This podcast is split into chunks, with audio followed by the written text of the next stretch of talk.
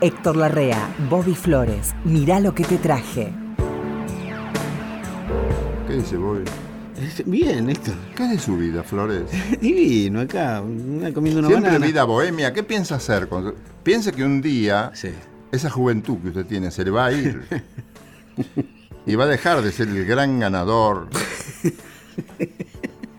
No, Héctor, se de la equivoca. vida. Porque la No, vida, a, lo- a la gente que trasnocha como usted, le cobra después. Así es. Flores. Sí, sí. Me lo está Llámese a cobrando. Recato. Me lo está cobrando, pero lo saqué como a 60.000 cuotas.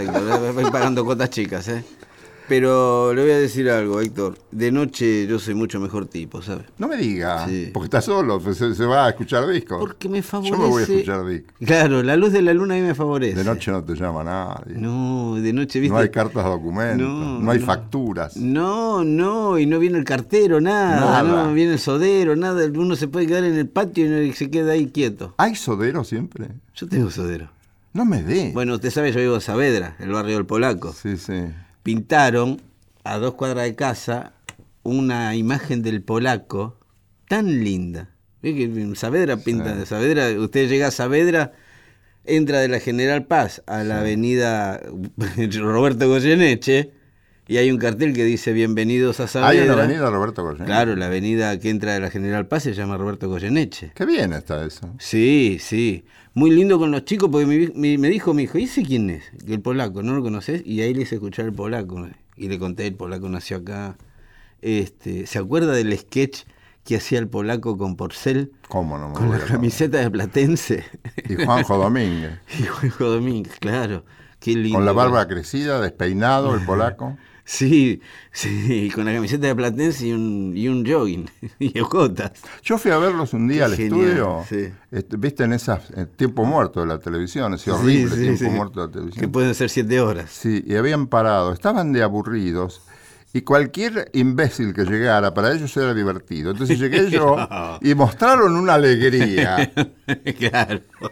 Pero a mí me daba mucha gracia verlo al polaco con esa. Es una camiseta opaca la de Platense. Sí, sí. Es un marrón y no sé qué. Sí, sí, era la de él. Pero eran tan creativos. Y con Juanjo, bueno. Bueno, ¿quiere que, ¿sabe qué le traje? Mira lo que te traje. Mira lo que te traje. Editor. A ver. Cuatro meses estuve con esto. Así, noche tras noche. ¿Cuatro meses que Como un estudioso, buscando, porque me habían dicho, eh, vamos a esto, Minnie Riperton era una cantante que este, tenía un registro, un agudo que era único. ¿Sí? Ya cuando ponga usted se va a dar Minnie cuenta. Riperton. Minnie Riperton, 20 años, una chica que tenía algunos problemitas, ¿sí? Tenía unos problemas de ubicación, divina. No entiendo mucho. Eh, no entendía mucho. No, yo no entiendo No, y ella tampoco. ¿No? ¿Me explico? ¿Qué significa? ¿No tenés problema de.? Me explico. No, claro, tenía algunos problemas de... de- Como si nosotros fuéramos tan ubicados. Por eso también, le quiero decir. Usted también, Flores. Bueno, eh, cuestión que Stevie Wonder la conoce de 18, 19 años y este, se embeleza con ella. No desde el lado amoroso, sino desde el lado artístico. Él vio en ella un registro de voz que nunca había escuchado. Epa. Él, bueno, la lleva de corista.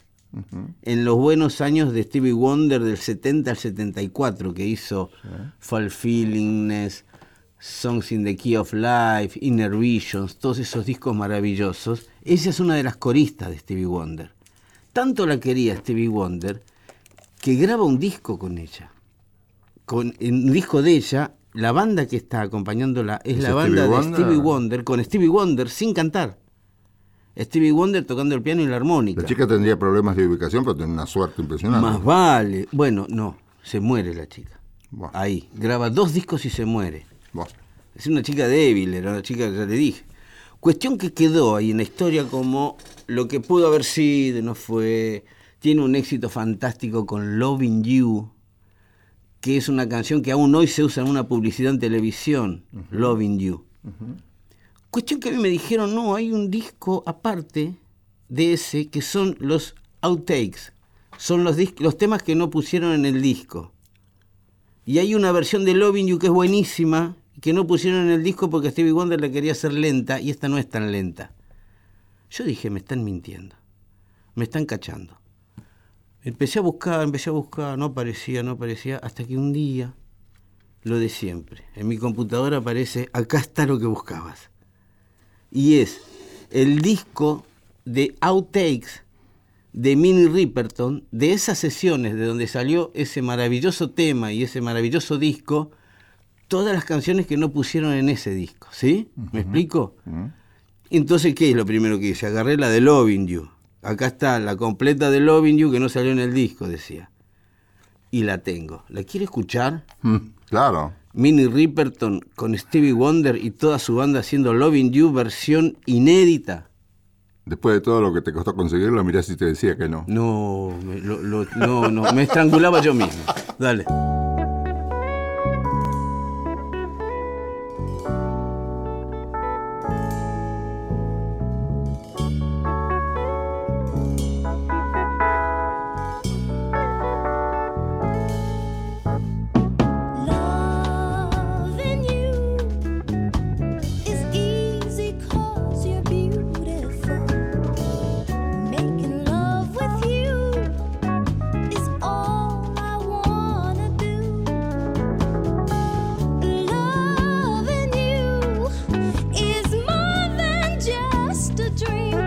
true.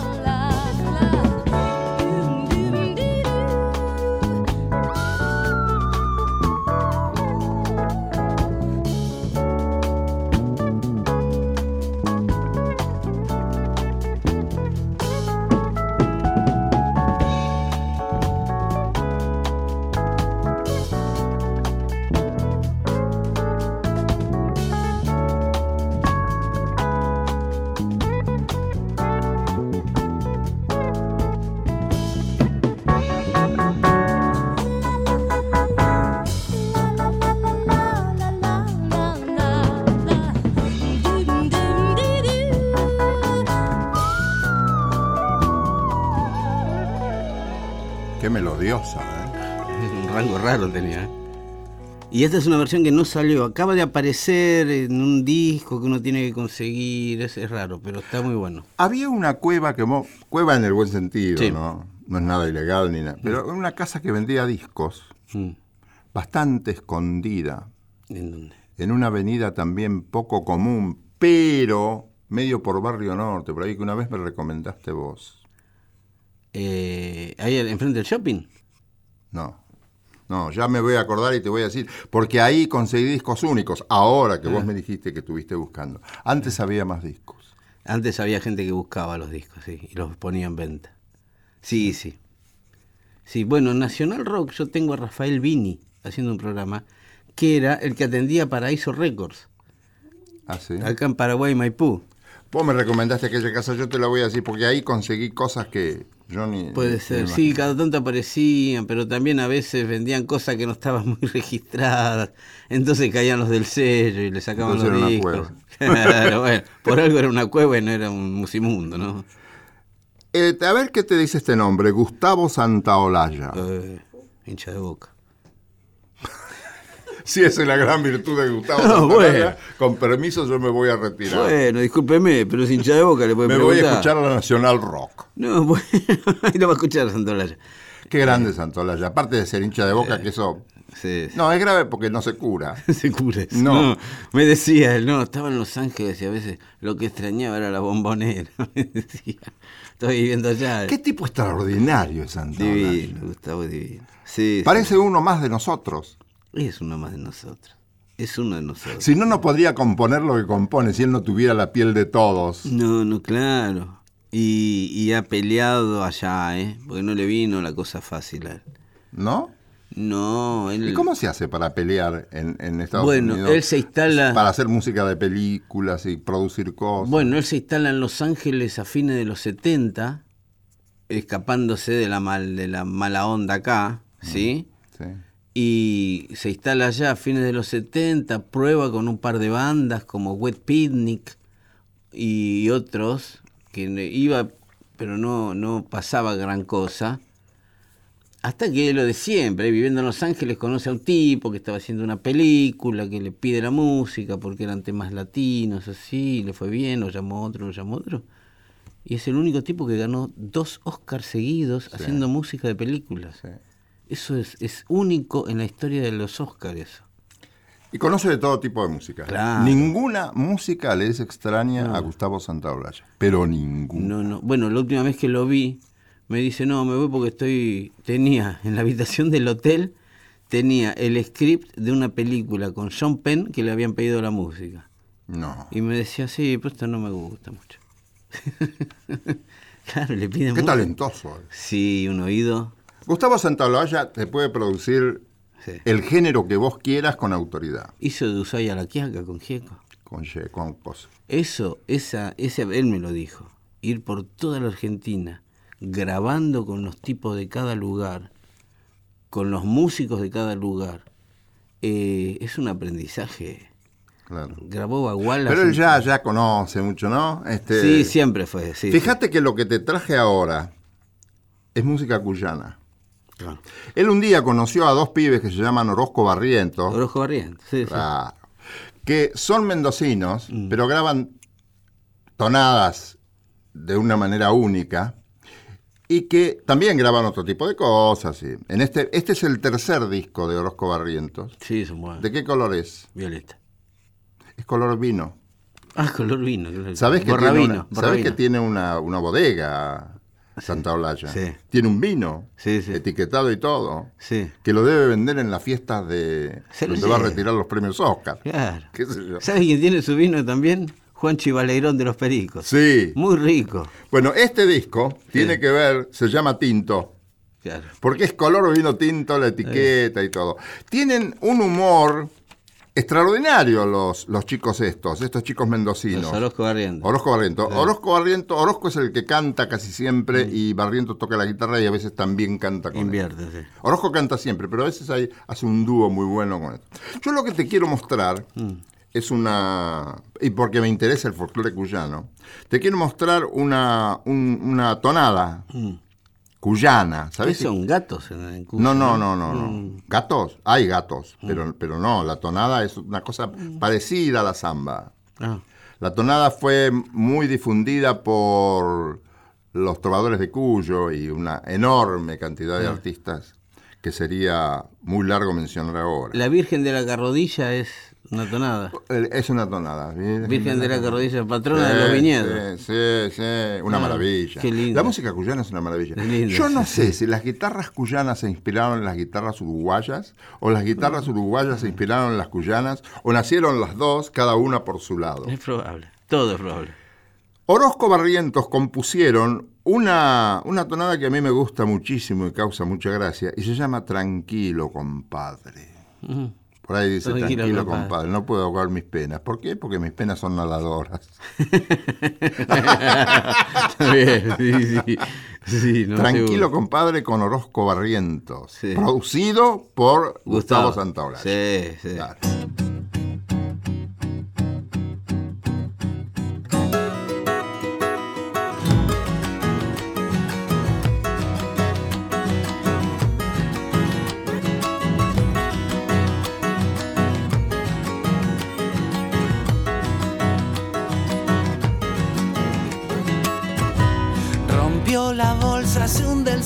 Se contagia el enfermero. Los de arriba mean pa' abajo, los de abajo ven el cielo. Juan se piantó en un loquero. Juan se piantó en un loquero.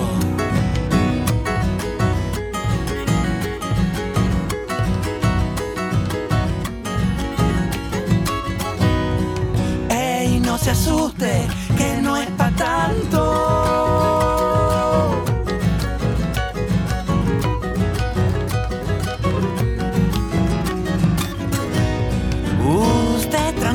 Compadre, que yo temblando.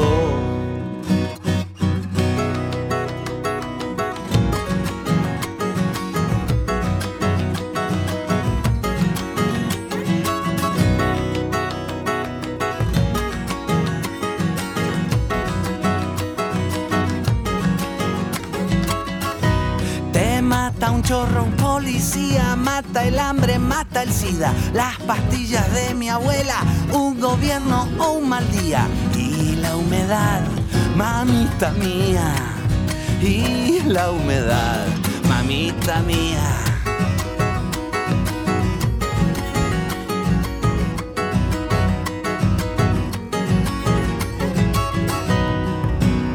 No se asuste, que no es pa' tanto.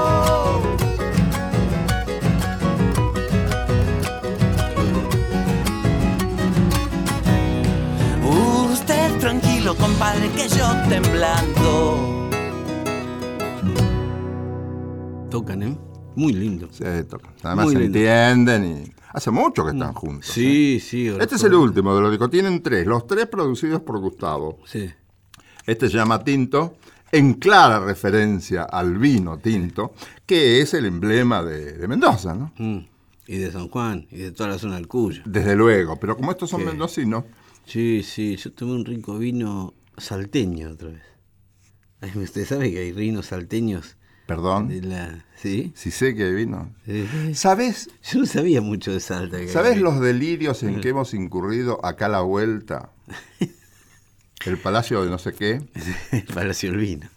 Había un vino blanco Sí. ¿Se salta? de Salto, un vino torrontés. Sí. Que tiene un, un- un animalito en la... Sí. sí, es divino. ese. etiqueta, y hay una etiqueta marrón. Sí, Este, con perdón, ¿no? sí, sí. Hacíamos un programa que mucha gente usaba para salir de la casa ¿Qué, ¿Cómo es eso? Los domingos. Y la gente se le rebuscaba como podía. Te ten- tengo anécdotas. Sí, sí, me imagino. Entonces después aprovechamos cuando ten- había un productor que se llamaba Ángel Marina, que ya no está con nosotros des- desgraciadamente, que era muy popular en, en el medio de, la, de las grabadoras y los discos. Entonces hacía para, creo que para CBS, en Radio El Mundo, Sí. los domingos, Claro. al mediodía, un programa con todos los artistas de CBS, Sí. en vivo. también. Y después, ¿qué era? ¿Cuál, cuál era el premio? Ir a comer acá a la vuelta. Imagínate en verano, el desfile de esas botellas de vino torrontés era imparable. Sí, me imagino. Qué envidia. Pero uno tiene buenos amigos y siempre hay quien te lleve hasta tu casa. Siempre hay uno No que hay que desesperar, No, no. hay que cultivar amistades Sí, sí. y alguien te lleva. Sí, sí. Si no se hace una amistad en el restaurante, y disculpe mi amigo, ¿se puede ser amigo mío? Discúlpeme, mozo, ¿usted no quiere ser mal. amigo mío y llevarme hasta mi casa? Le doy ¿Y la dónde vive? No sé. Pregúntele de acá a la vuelta que me llevó la semana pasada. Había un cuento que contaba mi viejo de un tipo que se acercó al vigilante y le dijo, dígame una cosa, ¿usted lo conoce a fulano? ¿Fulano? ¿Quién es ese bicho? Soy yo, pero estoy muy mamado y no sé volver a mi casa. si sabe dónde vivo, dígamelo y me llevo. Mándemelo. Bueno, Mándemelo. pasaba eso. Sí. ¿Qué me Eh, trajiste? eh, yo le traje, con esto lo voy a lo voy a sorprender, Héctor. Yo sé que sé cómo sorprenderlo, Héctor, porque lo conozco y lo a ver, quiero. a ver. Eh, música italiana. Ah, Un músico que no es muy famoso, no sé en Italia si es famoso, pero a mí en Italia lo conocen. Se llama Drupi. Drupi era un tipo que en los años 70 se había convertido en la figura de moda de los jóvenes italianos. ¿Por qué? Porque hacía versiones de temas muy, muy italianos, hacía versiones de temas muy famosos, los trasladaba al italiano, los traducía. Entonces los chicos italianos ya tenían una forma de acercarse a la música del momento en el mundo a través de este Drupi, ¿sí? que con el tiempo fue componiendo y se convirtió en una figura de, de- que tenía sus seguidores, que lo sostenían, participaba mucho de festivales, mucho los ha ganado como compositor incluso. ¿sí? Drupi después se retiró. Es uno de esos tipos que hizo guita y se retiró. Ya está, dijo. Acá les dejo mi estudio, mis temas, síganlos ustedes, yo me retiro. No se sabe mucho dónde fue a parar Drupi. Pero hace un tiempo, no sé por qué, los jóvenes italianos más, este, más de vanguardia empezaron a rescatar la música de Drupi y empezaron a aparecer discos que uno no conocía y ahí uno se daba cuenta de que qué compositor que era este pibe. Por algo le fue tan bien cuando hizo lo que hizo. ¿Quiere escuchar a Drupi? Un tema de los 70 que se llama Sereno E, que es uno de los temas más recordados de él. Nada mejor para este momento. Vamos.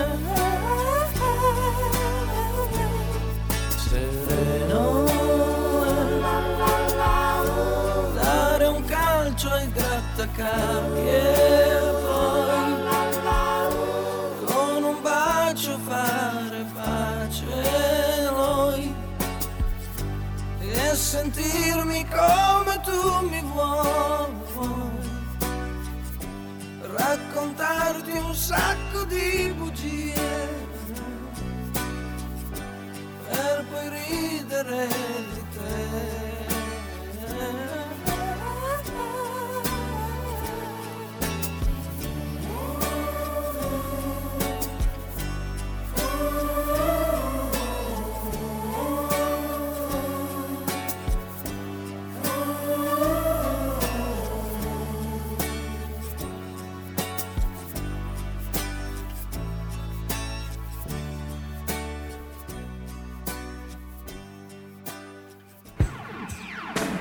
Programa ideal para afinar el tímpano. Mirá lo que te traje con Héctor Larrea y Bobby Flores.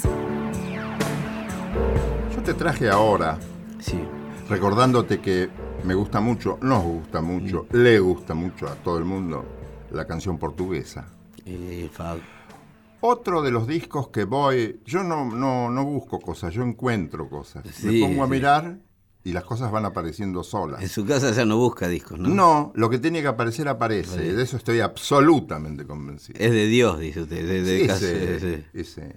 Porque si no tendría que ser ordenado yo, entonces ya no sería Mm. yo. Eli ya no toca sus discos, ¿no? No, ahí no toca nadie. No, no, está absolutamente prohibido. No sea así con Eli, usted es un salvaje. No, no, si él tiene su discoteca. Me imagino, sí, me gustaría un día tener la discoteca de Eli acá, ¿eh? Tengo muchos, muchos artistas, pero casi todas mujeres.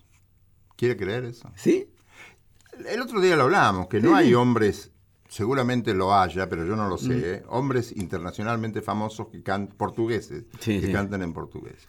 Esta chica que traje hoy se llama Misia, que también es muy popular. Misia, sí, sí, la tengo, Misia. Misia, es muy popular, es, es una chica de unos 45 o 50 años, Sí, sí. es actriz también. Ah. Y hay una cosa donde coinciden todas las cantantes portuguesas. Sí. Todas dicen en algún momento de un reportaje que le hacen, mi referente es Amalia Rodríguez. Y sí. No te podés mover de, No, de esa no. referencia porque entras en una zona incierta si te moves de esa, Claro. de esa referencia. Sí, sí. Amalia Rodríguez, bueno, era coleccionista de Gardel. Ella, en, en- en Portugal, si hay una Gardela, Es, es. es este Amalia Rodríguez. Y es este. ¿Es contemporánea de Gardel? No. No, no, no, es mucho más acá. Mucho Ella- más acá. ella murió hace unos años. Cuando ella murió, decretaron una semana de duelo Sí, en Portugal. es verdad. Ahora, me gustaría que escucháramos a Misia, que canta muy bien. Y so- todos se refieren a Lisboa, como el tango a Buenos Aires, Claro. el fado se refiere a Lisboa, a Lisboa. Y este título, que es, es muy interesante y muy sugerente, se llama Conjugar Lisboa. Qué lindo, Conjugar Lisboa. sí, sí. Conjugar algo, es decir, trabajarlo, ponerlo de distintos Buscarle modos. todas las maneras Buscarle posibles. todas sí. las variantes. Y esta chica sabe buscarle esas variantes. Muy bien. ¿Querés escuchar a Misia? Pero cómo no. Mirá si me decís que no. No, por favor.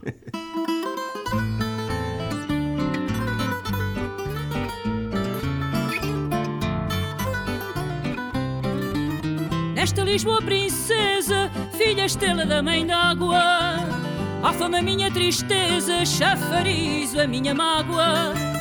Bato sonhos em castelo, no desterro do cansaço Com pontinhas de cabelo. No terreiro onde passo Rastelos do que vivi. Bem ficam noutras mercês. Quando rocio por ti, por ter locais de sodrés. Mas quando tu me chabregas, não me deixo saldanhar. Só te tejo se navegas nas ondas do lumiar. E porque poli te amo, ecoas cada vez mais à janela me moiramo a ver se és tu que ali vais. Eu areeiro, tu chelas. Ela parque a moreiras, mas se intendente dou por ela que mardila tu telheiras. Anda a conjugar Lisboa, a ver se o salitre passa, pois nada nos madragoa se é feito com ar de graça. Anda a conjugar Lisboa, a ver se o salitre passa, pois nada nos madragoa se é feito com ar de graça.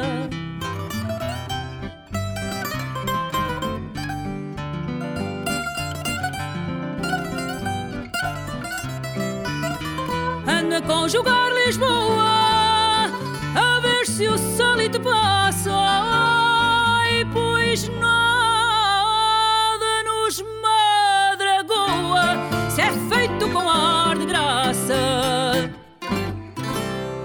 el fado es lindo. Es, no hay nada que hacer, ¿no? Cuando un estilo tiene lo suyo, A mí me gusta tanto. es lindo el fado. A mí sí, me sí. gusta tanto. Yo el otro día me fui, un viaje nada, de 20 kilómetros, digamos. Y me volví a la tardecita, cayendo el sol. Viaje tranquilo, sin apuro ni nada, de domingo, ¿sí? Y me venía escuchando un disco de fado, de la chica que puso usted el otro día. Ah, Fadeiros. Fadeiros. Sí. Qué lindo. Cómo rinde, ¿eh? Para viajar. Sí, sí, sí, sí, sí. Y Fadeiros está muy bien, son Sí, argentinos. son muy buenos. Son Sí, sí, me encantó. Ah, no sé, a lo mejor algunos son de... La chica no, la chica es santiagueña. La chica santiagueña, es verdad. Y entonces, Flores, Y entonces mire lo que, así, se lo digo de una, de una. Tom Waits. sin necesitarme. Tom Waits. Tom Wave. Cecioso. Sí. El cantante más cecioso de la historia. ¿Y se le nota? Sí, es más, se lo convirtió en un estilo.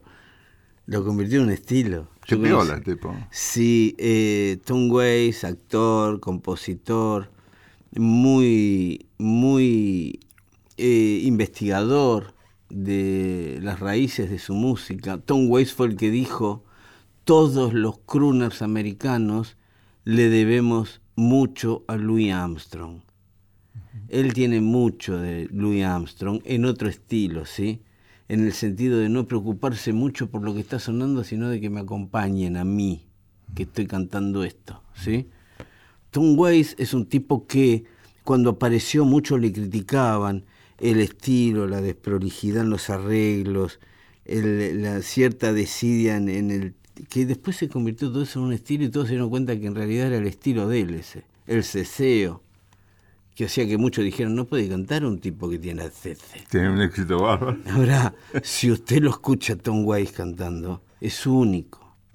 Es único. Es una de las visitas que nos debemos en Buenos Aires. Yo nunca vi a Tom Waits en vivo, pero me ha dicho gente que lo vio. Me dice, en algún momento llorás. Y en algún momento llorás de dolor y llorás de risa en los shows de él. Porque es muy, es muy sarcástico, muy, usa mucho el humor en sus canciones. Mire, esta canción se llama El hígado destrozado y el corazón roto. ¿Qué es, usted sabe que eso con las mujeres funciona, ¿no? Usted se siente alguna mujer a determinada... Era médico el tipo. A determinada y le dice, mira, yo tengo el corazón roto y el hígado destrozado. y, ¿no? y ya... Recién le había pegado una patada. ahí. bueno, ¿quiere escuchar Bad Liver and Broken Heart? Sí, señor. Eh, corazón destrozado y el hígado roto. Métale, pobre hombre. Tom Waits. Mientras lo juntan, lo escuchamos.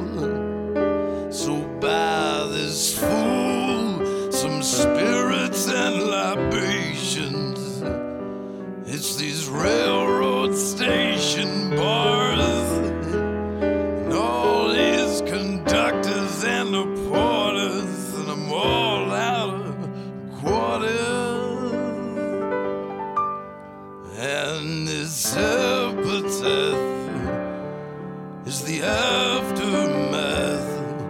Yeah, I choose my path.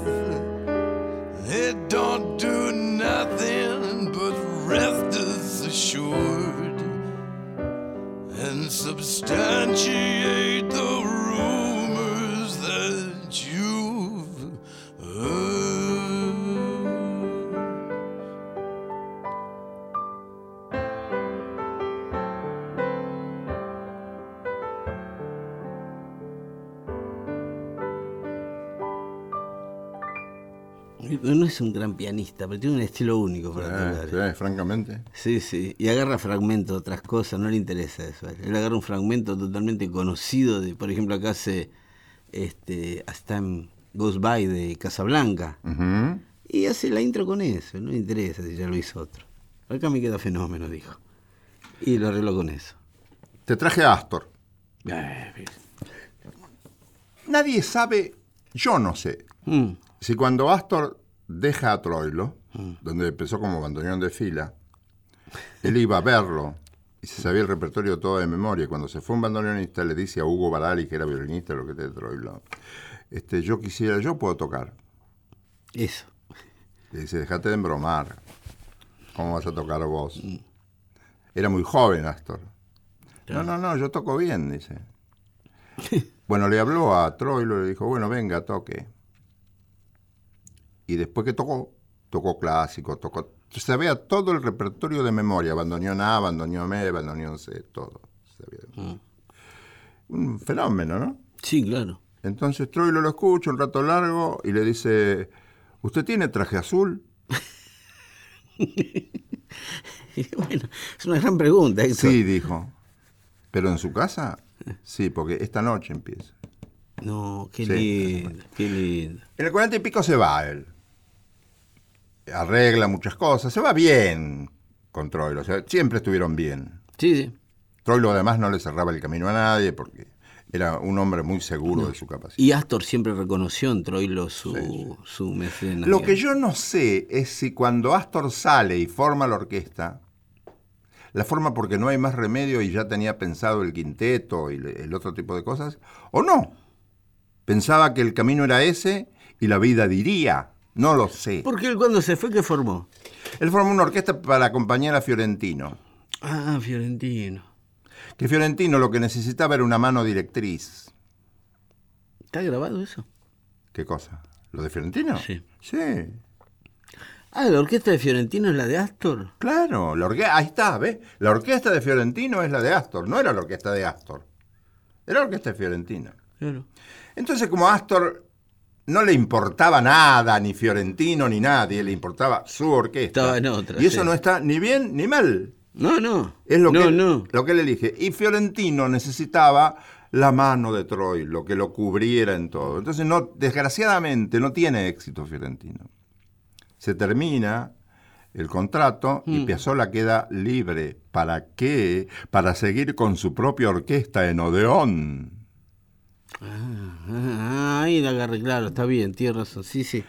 Ahí viene la famosa orquesta del 46, que Sí. los tangófilos adoran. Adoran. Sí, sí. Entonces, un día a mí, Hugo Baralis me contó, Hmm. el violinista que se va con Astor, que Ah, no lo tenía Hugo Barali, es el violinista de. violinista de Astor. De Troilo. Sí, es lo que vas a escuchar, es violinista de Troilo, se va con Astor, es lo que vas a escuchar en, esta, en esto que yo te voy a presentar ahora como solo de violín, una cosa encantadora. Pero ya llegaremos a eso. Sí.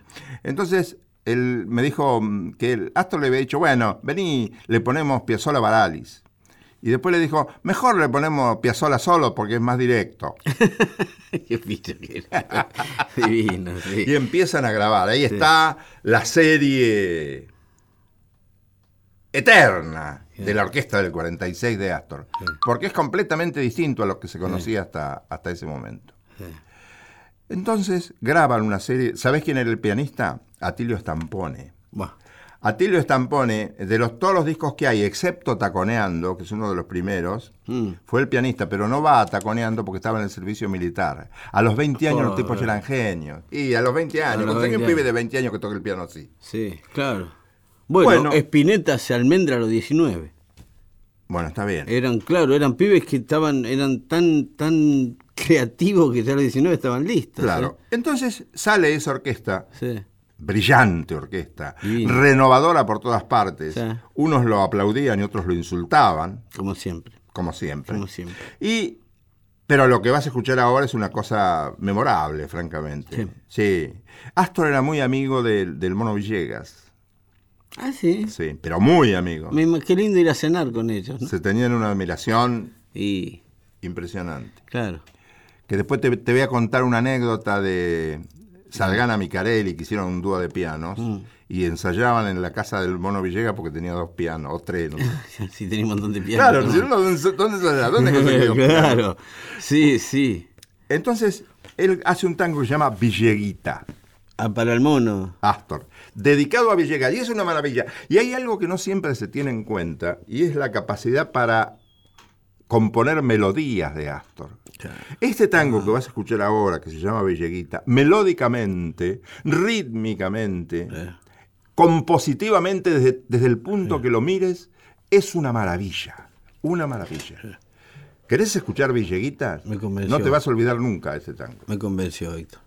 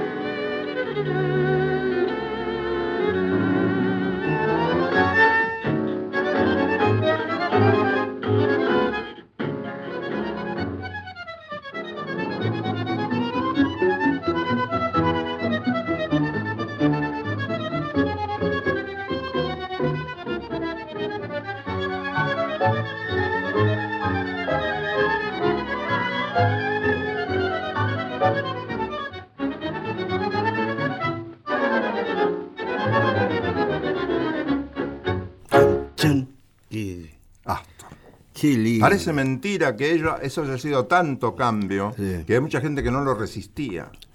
Me- sí, pero yo, no, sí, sin justificarlo, ¿no? Pero puedo entender la gente que estaba estructurada. Sí, yo la eh, entiendo. y le ponen este, yo, "Eh, papá, esto tengo que estudiarte. Claro. en San Pedro, Astor empezó a tocar algunas cosas ya con el quinteto. Sí, no, sí. con el octeto de Buenos Aires. Me lo octeto. Y un tipo le dice, maestro, después de toda una entrada, ¿no? Mm. ¿Por qué no se toca un tanguito? Dios. No te puedo decir por radio lo que le digo. No, me imagino. sí. Y cualquier cosa que le haya dicho estaba bien. Bueno, le voy a, le voy a traer algo, Héctor, así para otro artista argentino. Juanse. ¿Cómo? Juanse. Juanse Gutiérrez. Ah, Juan De Seguro. los ratones paranoicos. Sí, sí. Usted sabe que el padre de Juanse era arreglador del Colón. Ah, sí. Sí. Eh, sí, sí, el hijo de Juanse se llama Dalan por un personaje de una ópera de... Quiero decir, Juanse es un tipo muy preparado. Sí. uno de los grandes hacedores de éxitos, ¿sí?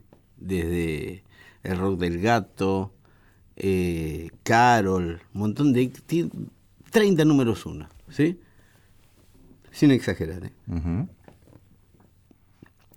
Yo siempre digo esto.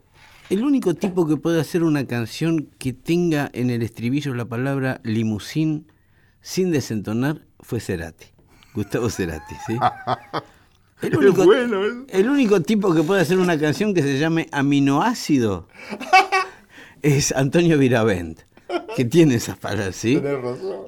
El único tipo que puede hacer un estribillo que diga, no obstante lo cual me sigue gustando el cabaret, es Papo. Era Papo, ¿sí?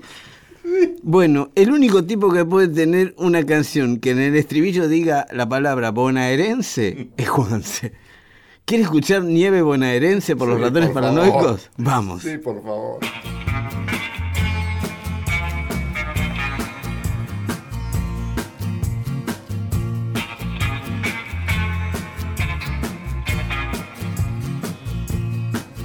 En la calle estoy no siento el frío del helado fluido. Mientras miro piernas voy pensando solo en el vacío. Yo me entrego entero al ventoso aviso del invierno. Mientras voy peleando una nueva marca de suplicio.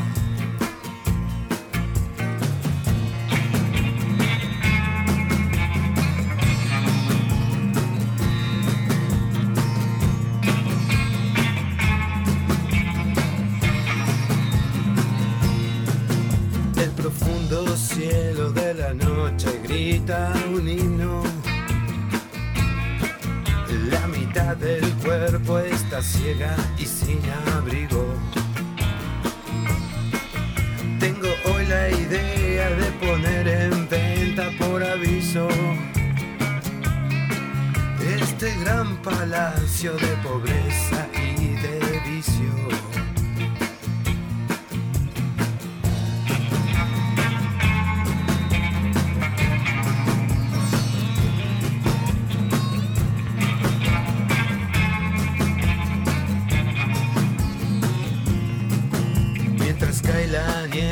Bonaerense sobre la mesa, yo me presto a inclinarme hacia la meca.